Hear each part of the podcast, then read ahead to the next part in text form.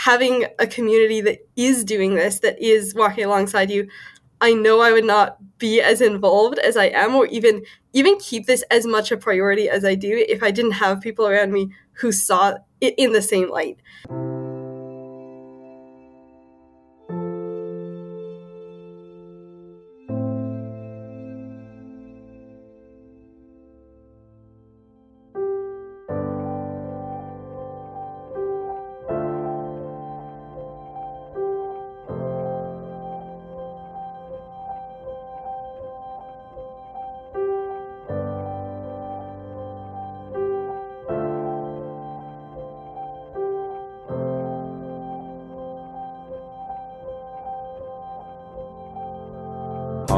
Elyssa Currey, how are you doing? Thanks so much for joining the show. How are you?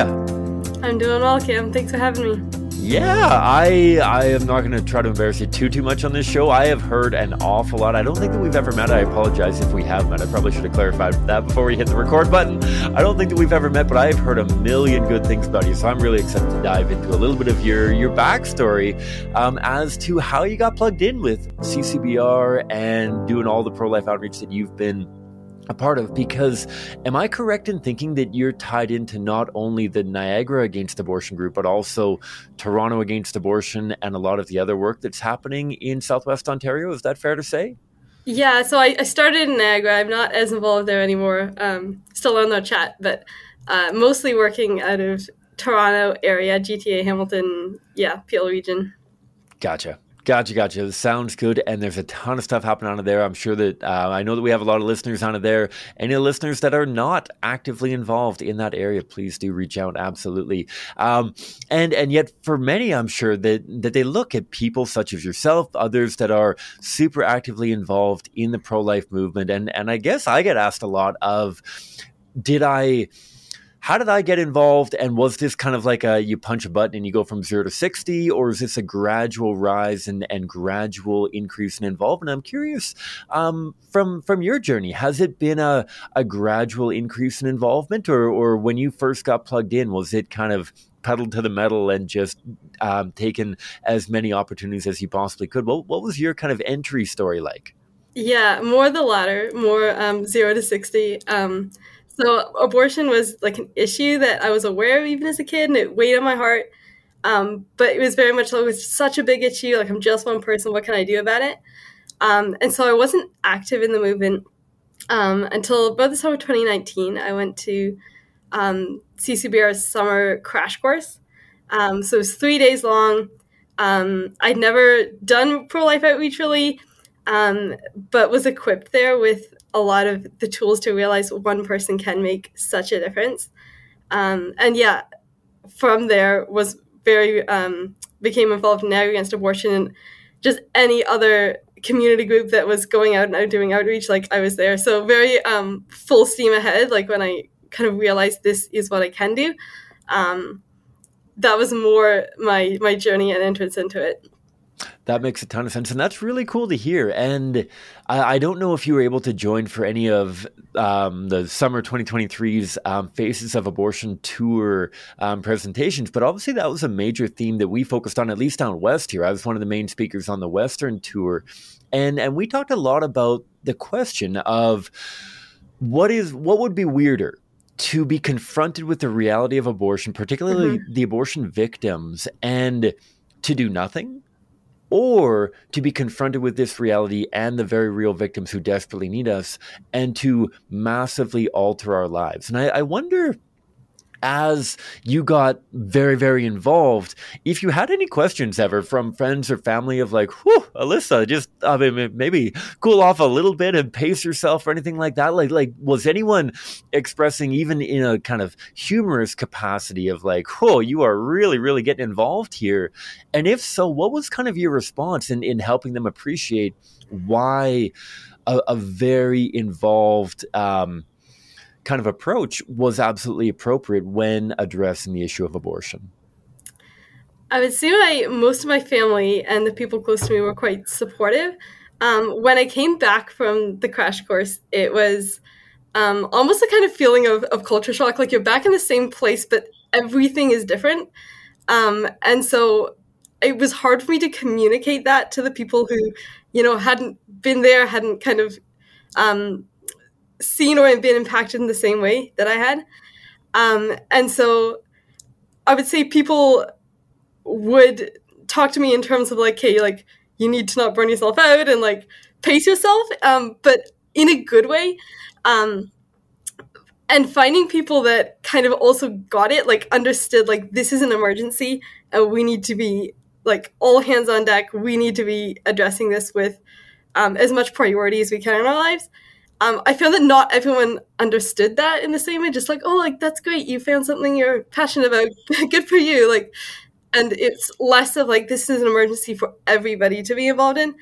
Um, so yeah, it was a little bit odd in that I feel like I understand something that you don't see this as an emergency, um, and kind of having to figure out how do I communicate that to people um, without alienating them, I guess, in my zeal. Ah, I, I, I, think you're bang on there. And I, I know that's something that many of our interns and intern alumni have experienced as well. And I, back in the olden days when I was running internships, I would often call it the Narnia effect of how you you kind of yeah. enter into a whole different world with people that have the same passions and same um, drive to end, as you put it, this emergency that we're faced with in Canada and around the world, and how yeah, when you when you kind of step out of the wardrobe and step out of Narnia, you're kind of confronted with very good, very well-meaning people, friends, family members, loved ones who have a heart for preborn children, but it's just not quite the same. And and I'm curious as you kind of explained that, and, and I think that you alluded to it very well there of the value that community can have in that and being plugged in with the greater CCBR community and and um, others maybe they've done internships in the past maybe they haven't but people who have a, a like-minded approach to this emergency um, what, what would you say would be the value of connecting with people that are like minded like that and, and really being able to not only participate in activism with them and, and do as much activism as you can, but also process that activism? That um, when, you, when you go through a tough choice chain or a tough activism event in, in for whatever reason, and maybe you talk to a friend or family member that doesn't have the same plug in and they say oh well what you need to do is take a step back and really evaluate things and this and that. What would you say is the value of having like-minded people as a part of a team that are kind of shoulder to shoulder with you in this fight? Mm-hmm. yeah i remember trying to communicate that to, to some people who had not been involved in that community. Um, and then the first time that i actually just went and called my cousin who had been involved um, for much longer than I, and I didn't have to explain it to her. Um, she just understood that, um, and that was very um, helpful in, um, I guess, feeling um, not like you're crazy or alienated in this fight. you referenced like the Faces of Abortion tour, and I think one of the themes of that talk was feeling like you're insane, like you and nobody else is doing this. Um, so having a community that is doing this, that is walking alongside you, I know I would not be as involved as I am, or even even keep this as much a priority as I do if I didn't have people around me who saw it in the same light. Um, yeah, so definitely very valuable to have that community, um, even just to keep you steadily on the ground um, and not kind of losing steam and you just kind of had an emotional reaction and now you're just backing off. Um, but to have people who are committed to it as well um, keeps me committed for sure. Gotcha, gotcha. I, I, know that I'm going off script here a little bit with. I mean, not that I sent you very much to prepare with in the first place, but uh, another question I wanted to ask. So, um, this past weekend, I was up in Edmonton working with some volunteers, um, as part of our Edmonton Against Abortion group, and we were talking about doing pro life uh, presentations to pro life leaders and whatnot. And the question came up that has come up a million times before as to whether or not the, the value of abortion victim photography for pro life audiences. I, I, think that there's more and more people that are really coming on board with the fact that our culture needs to be confronted with the victims of abortion. They need to be confronted with what is being chosen and who that um, choice is impacting. And yet, I'm sure that you've heard before, and, and I know that my colleagues and staff have heard countless times of the whether or not pro-lifers themselves need to be confronted with this reality. Don't we already know what abortion is? Don't we already mm. know how bad abortion is? And i'm curious from your perspective as somebody who is as involved as you are and so driven what would you say to a pro-lifer who said to you of like i don't really think that i need to be confronted with abortion because i already know how bad abortion is. I already know that i'm pro-life. What, what goes through your mind in that well, I would say I didn't when I um, attended the crash course, and it was it was a lot um, seeing the injustice that really impacted me. Um, I think the proof is in like what you're doing about it. Like if you already think you know what abortion is, then like if you know what it is, you would be acting on it. Um, and for pro-lifers, um, I think in certain situations there are pro-life people who don't need to necessarily be encountered by the images all the time um, people who have had um, miscarriages and it's really difficult to look at, or um, even people who are post abortive and have processed that, um, but can find it very um, difficult to be around the images. In certain instances, I can um, understand, like, yeah, not maybe every single pro lifer needs to be encountering these all the time.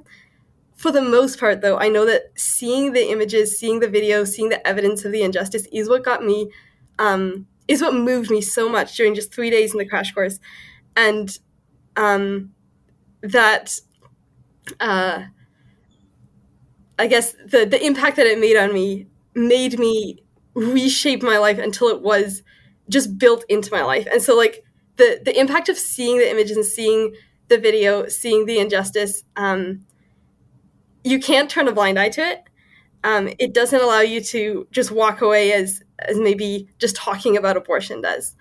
Um, I remember for probably a year after going to the crash course, like abortion was the first thing on my mind, the last thing on my mind. Like it was so um, visually ingrained in me that um, it made me take action. And then I didn't always run on that kind of like emotional drive, but after um, after about a year of that, it became such a part of my life um, and now, like, I operate not always because I'm really, really impacted by the images.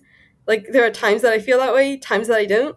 Um, but they served to propel me into the movement. Um, I think that's what they do for a lot of pro lifers um, who maybe haven't seen them before. Yeah. Yeah, I, I, think that's a beautiful way of putting it. So thank you for sharing that. And I, I, think that that can resonate with a ton of people, whether in our audience or, or as we share and, and get into a, a, wider and wider audience, that this is so important, not only for catalyzing people into the movement, but also sustaining them through. I, um, I, I don't know if you've had days when you'd rather not do activism, that, that you look for excuses to not do act, activism. You know, I got enough homework that I, I could probably skip this choice chain, and I've still done more than anyone else in this group, right? I could probably take a pass on this and and really who's going to know kind of thing. And I, I know that for myself, um, the images are, are a, a, vital constant reminder i mean not that i have a, a, picture glued to my my eyelids or anything like that per se but um, to have that regular reminder i know that even for myself, having worked in the movement for 10 full years before this summer, the Face of Abortion tour had a profound impact on me mm-hmm. because it really challenged me to really consider the relationship that I have with preborn children